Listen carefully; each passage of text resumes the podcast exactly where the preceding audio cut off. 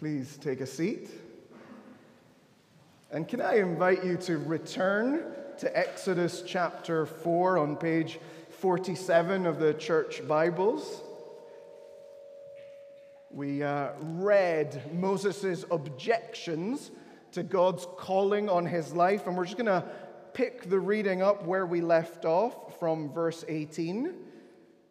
But before we do that, let me pray for us and for God's help as we come to his word.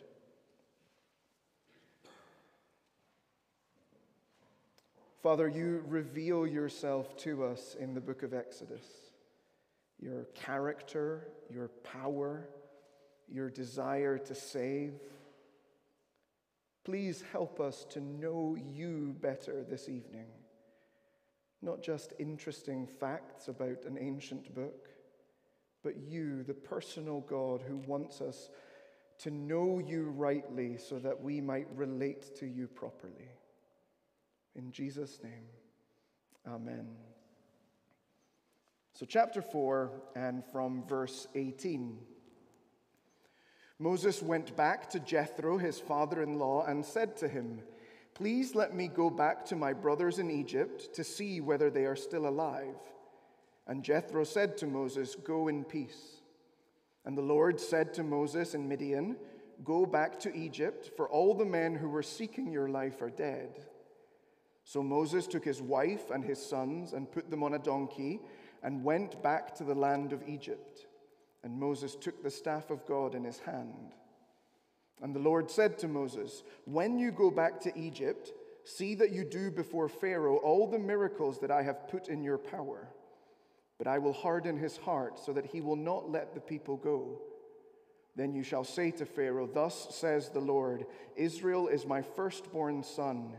And I say to you, Let my son go, that he may serve me.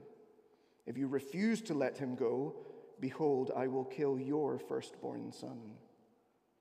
At a lodging place on the way, the Lord met him and sought to put him to death.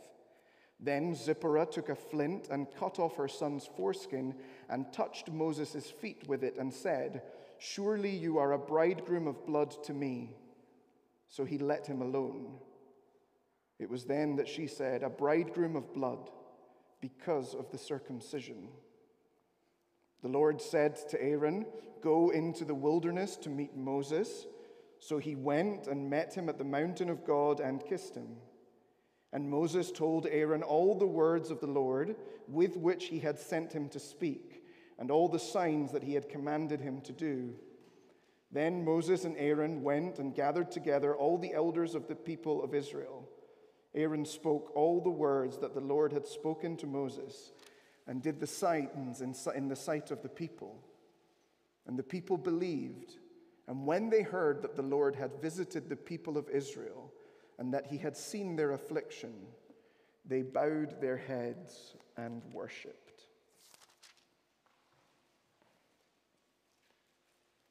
I think we all have times like Moses when it's hard to believe that God is really going to go with us. I think we're all tempted from time to time to think that He's asking too much of us. Uh, just consider the Christian life. God calls us to make every effort to be like Jesus, living virtuous lives, adding knowledge of His Word, learning self control, staying steadfast in the faith. He calls us to be godly, to love Christians with a sincere brotherly love, to be characterized by love.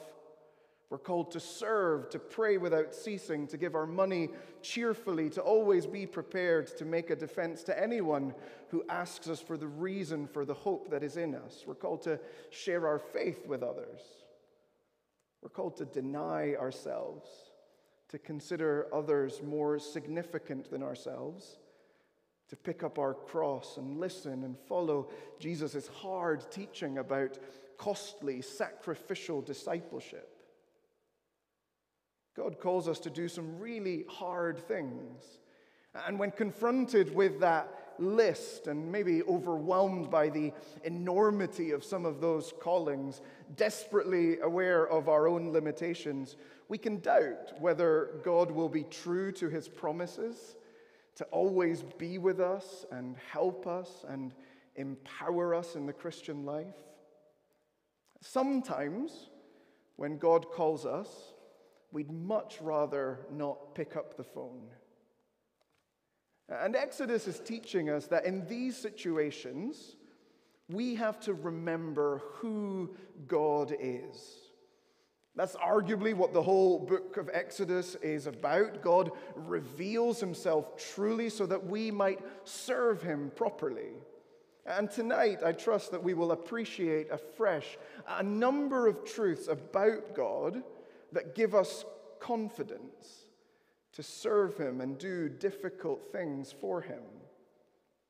Lots of chapters 3 and 4 work as a, a, conversation between God and Moses. Hopefully, you can see that on the outline, and that can help us.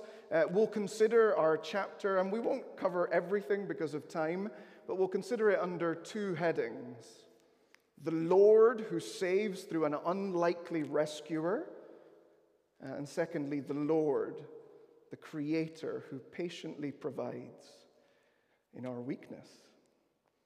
So, firstly, the, the Lord who saves through an unlikely rescuer. Uh, last week we looked at chapter 3, and it was big. God has just introduced himself by name, showing himself to be the, the timeless, eternally faithful, mighty to save God. He tells Moses that he has heard his people's suffering and has come down to rescue them. And he's going to use Moses to lead his people out of slavery in Egypt and to the promised land.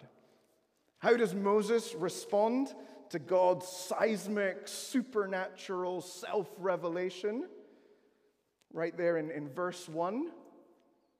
What if they don't believe me? Ah, what if the elders and the people of Israel don't listen to my voice? Sure, I get from chapter 3, it doesn't matter so much who I am. Fine, I even know a little bit about how, who you are, God. But what if they come back at me and say, Nope, you didn't talk to God? I can kind of sympathize with Moses, and this would be a, a reasonable question if the God who can supernaturally speak through a fiery plant hadn't already said back in chapter 3, verse 18, and they will listen to your voice. Uh, God tells Moses, Go to the elders and they'll listen. And Moses' reply, What if they don't?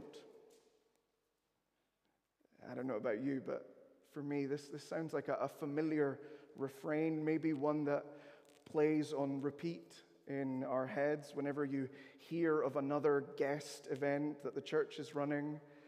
When you think of the people in your life who you've been called to study or work or live alongside who don't know Jesus, they, they won't listen to me. What's the point?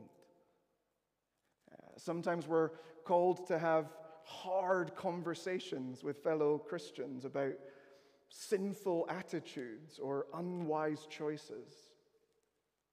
They won't listen to me. What's the point?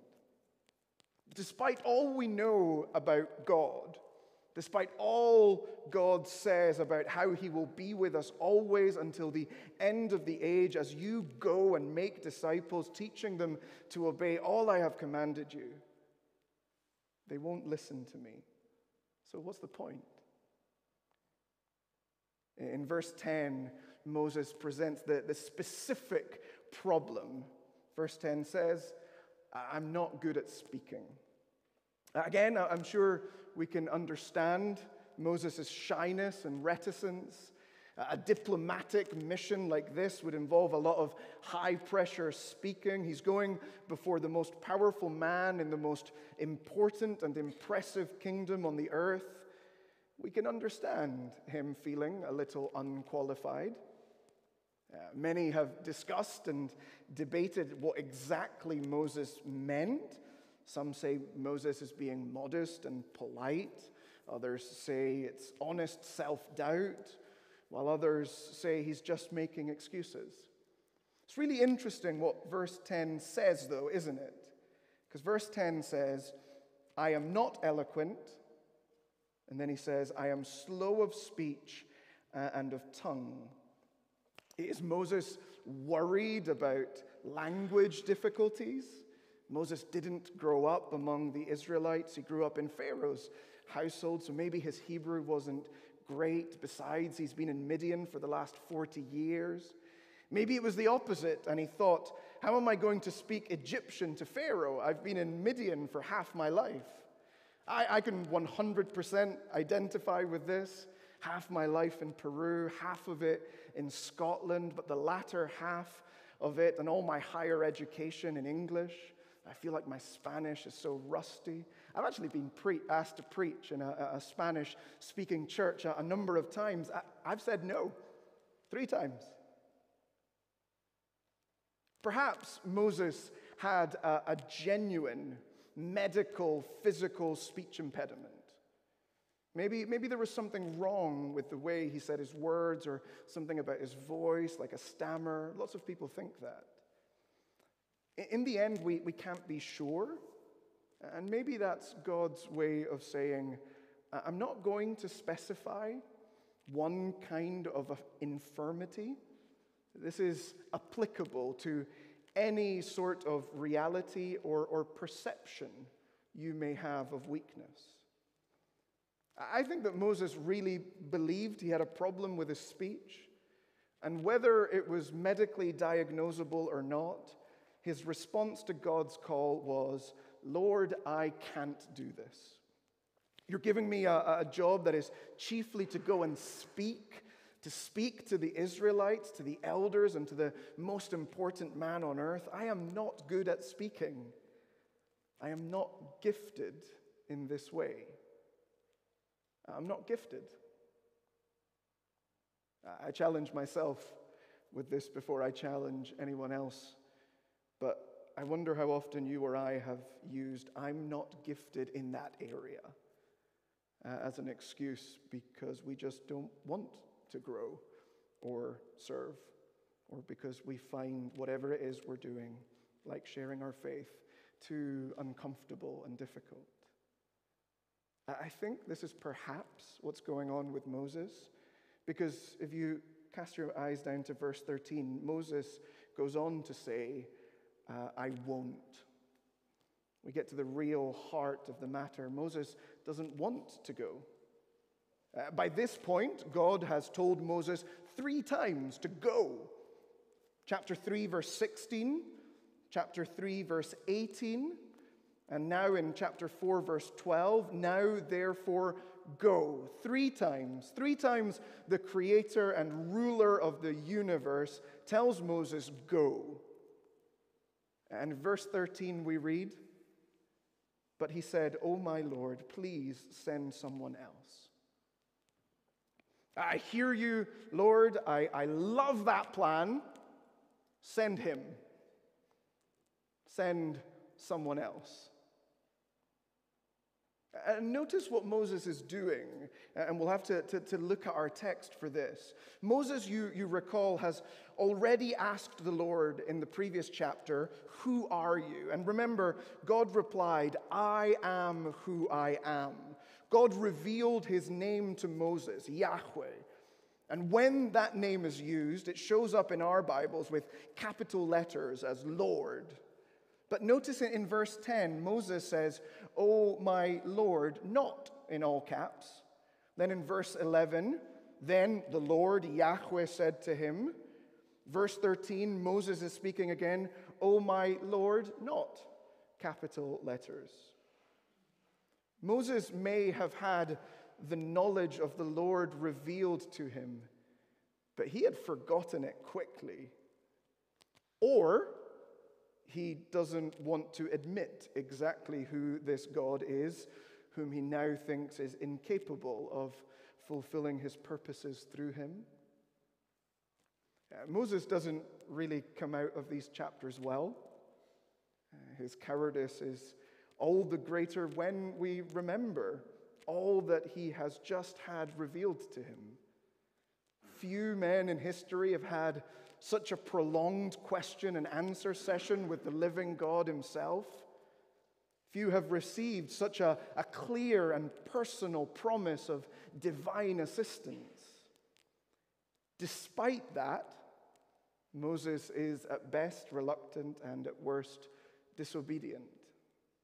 And the cumulative effect, if we were to read chapters 3 and 4 in a oneer, is that we, we doubt not just Moses' confidence and ability, but also his willingness to do what his Lord has for him.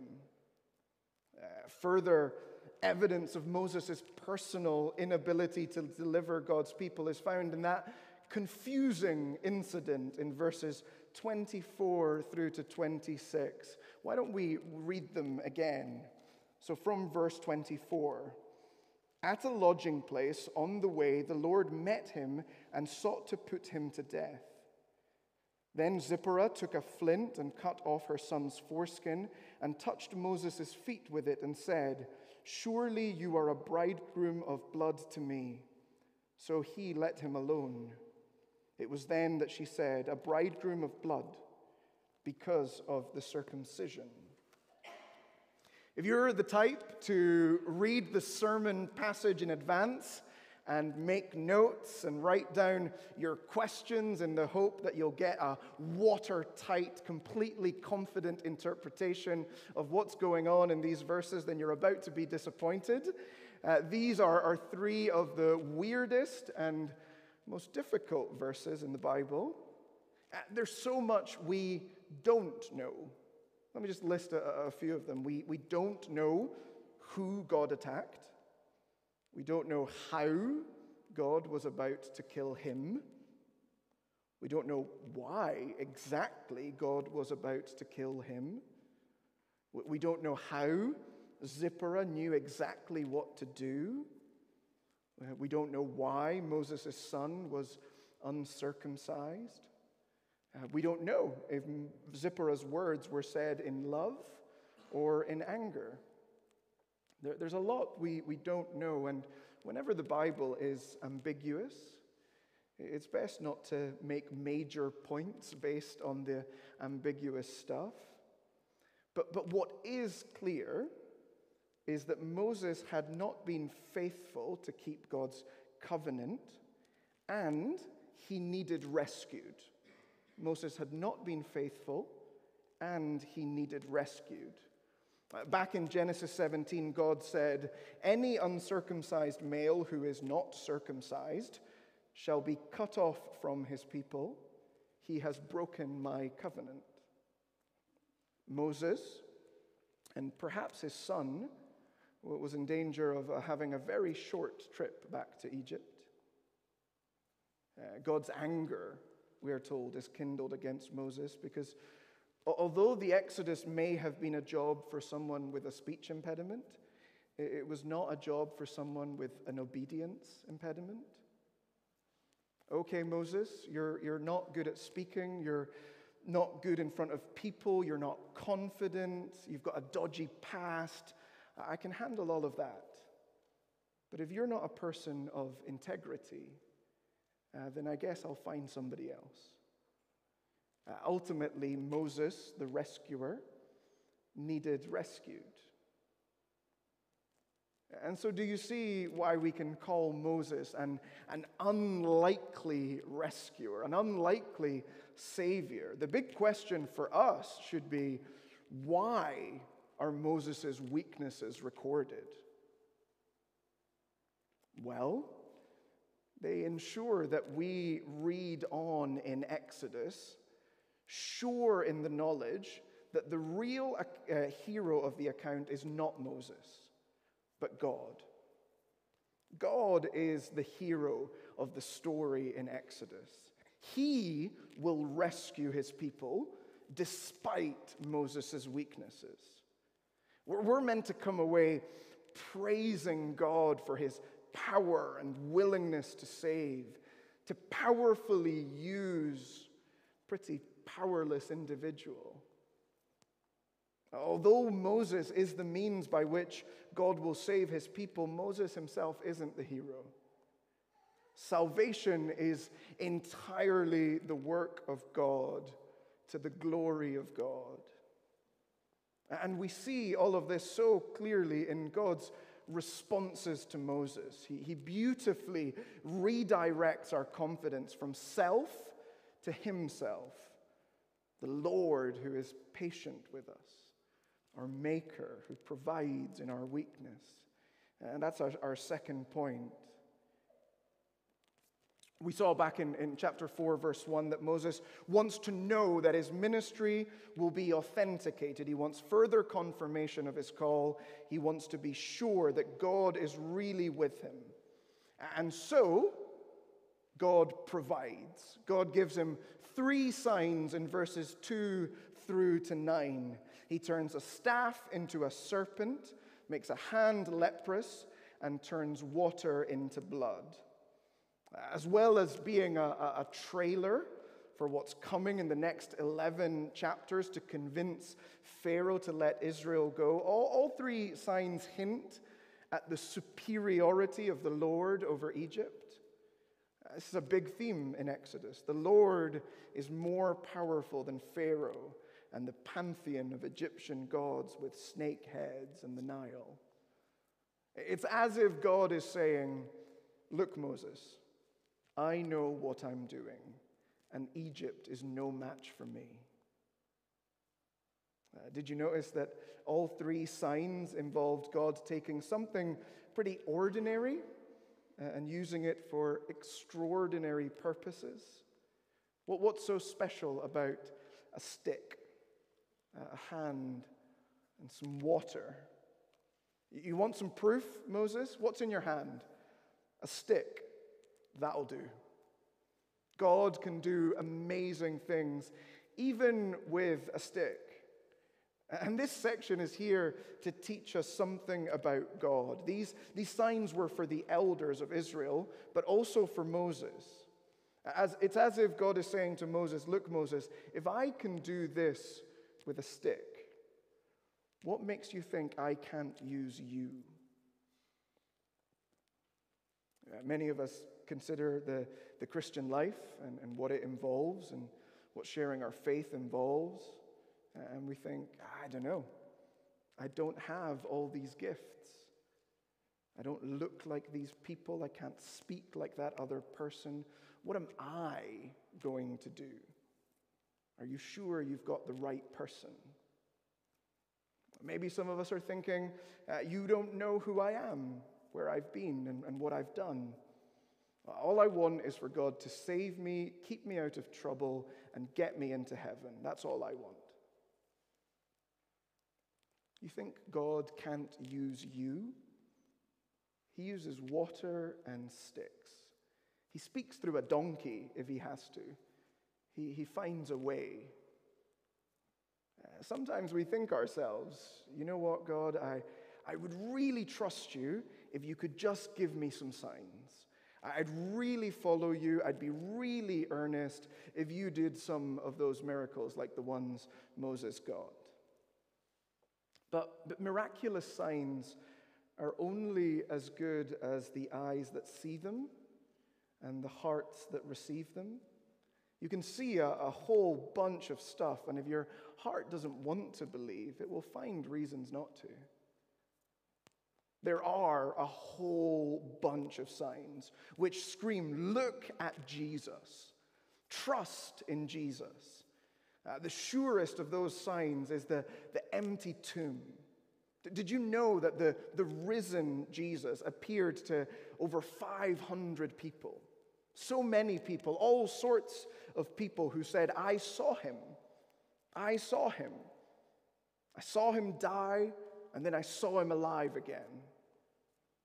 Uh, most of the people who came into contact with Jesus and, and, and saw the, the signs of his power still didn't believe. If we cannot be convinced, is it a, a lack of signs or our own unwillingness to believe? Have you considered that this story is true? Not just Moses, though that's true. What about the, the empty tomb? if you've got other doubts or other things that you're not sure of, maybe you've got biblical ethics that you don't agree with, or a lot of Christians in your life that annoy you. Set that all aside just for a moment and, and think about this. Did Jesus come back to life? Is that sign true? There were witnesses, it's recorded, there was evidence. Do you believe it? If you do, it, it authenticates the apostolic messengers who wrote this down. It authenticates their message. It authenticates that Jesus is who he claimed to be. And here's the good news if you accept the empty tomb, you also can be rescued. Rescued from God's righteous anger because our sin separates us from relationship with him. How does God respond to, to Moses' second objection that we looked at, his I can't? Well, we've got it there in, in verse 11. Okay, Moses, there's something not right with your mouth. What is it? You don't form words correctly. You're stammering with a lisp. Moses, I made you that way. God put Moses' DNA together. God made your mouth. God gave you that hair or lack thereof. God gave you that limitation, that weakness. Sure, things are now not how they're supposed to be or, or, the way they will be in glory, but in a very real way, God gave you that weakness just like He did to Moses, not to punish you, but because He loves you and you're fearfully and wonderfully made. Uh, God goes on to say in, in verse 12, I will be with your mouth and teach you what you shall speak. I am with you. I will be strong in your weakness. Uh, this is the point that's made in 2 Corinthians chapter 4. Uh, we read, But we have this treasure in jars of clay to show that the surpassing power belongs to God and not to us. I hope we get the, the idea. Jars of clay are pretty weak and fragile and unimpressive. They were in Paul's illustration in the first century. Apologies to any amateur potters. I'm sure you make lovely, lovely jars of clay. Paul wanted it to be absolutely clear to everyone that the incomparable power to save people and change their eternity doesn't come from us, but from God Himself. The Lord wants to say to us, as He said to Moses, I made you, I will be with you. I get the glory when you have weakness and I am strong. I don't know about you, but there are days when I feel good for nothing. And you might feel similarly. But it's good enough for God to use because He made you. He will be with you. He has a plan for you. He loves you in Christ. Don't say, I can't, because God can. And finally, we can see God's response to, to Moses' I won't. Please send somebody else.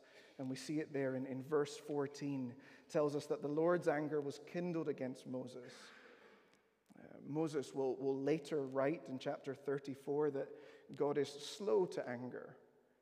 And surely he was slow to anger as Moses went through objection after objection and excuse after excuse. But now, finally, on the fifth time, the Lord is angry with Moses. But notice that God is merciful to provide even to this whining prophet. God says, Okay, I will give you Aaron, your older brother. He's good at speaking to people. I'll give you the message. You give it to him, and then he'll go and speak. I love how one of the commentators, a guy Phil Ryken put it in his commentary. God isn't looking for an orator, just a reporter. Moses didn't have to be an orator with all the rhetorical gifts of a wartime Churchill or Barack Obama in its prime. Just report what happened. Uh, can you be a, a reporter? Tell people what God has done in your life, and even more importantly, tell them what God has done in the world to create it, to save sinners in it to send his son into it and die for those sinners, to be raised on the third day and come again. Can you bear witness to that? Not as an orator, just as a reporter. And so, as we draw all these thoughts together, what, what really matters in the life of faith? Your gifts or the Lord's help? human ability or divine assistance? Will you serve God with whatever He's given you? Of course, this story about Moses isn't the last story in the Bible about a royal prince who left a palace to go on a seemingly impossible rescue mission. But if you know the other story, you know, it's about a, a royal son who, who didn't say no. The Lord Jesus Christ, who did not consider equality with God a thing to be grasped, but took upon himself the form of a servant to be made in human flesh and to become obedient even to death and death on a cross. That the Son did not say no. Just picture him in the Garden of Gethsemane, sweating drops of blood, pleading with his heavenly Father, Is there another way? Nevertheless, not my will, but yours be done.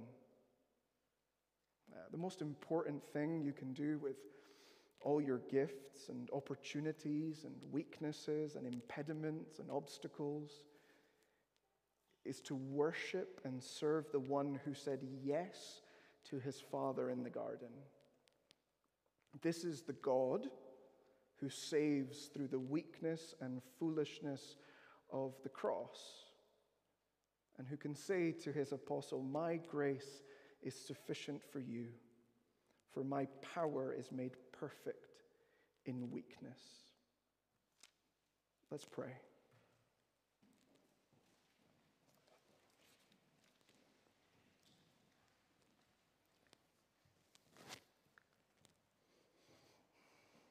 Father, please reorient our confidence from ourselves to you.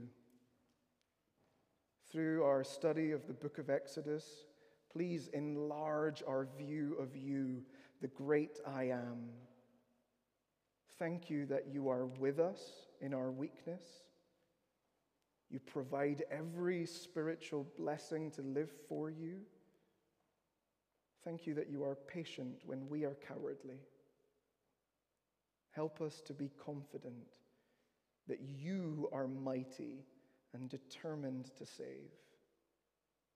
In Jesus' name, amen.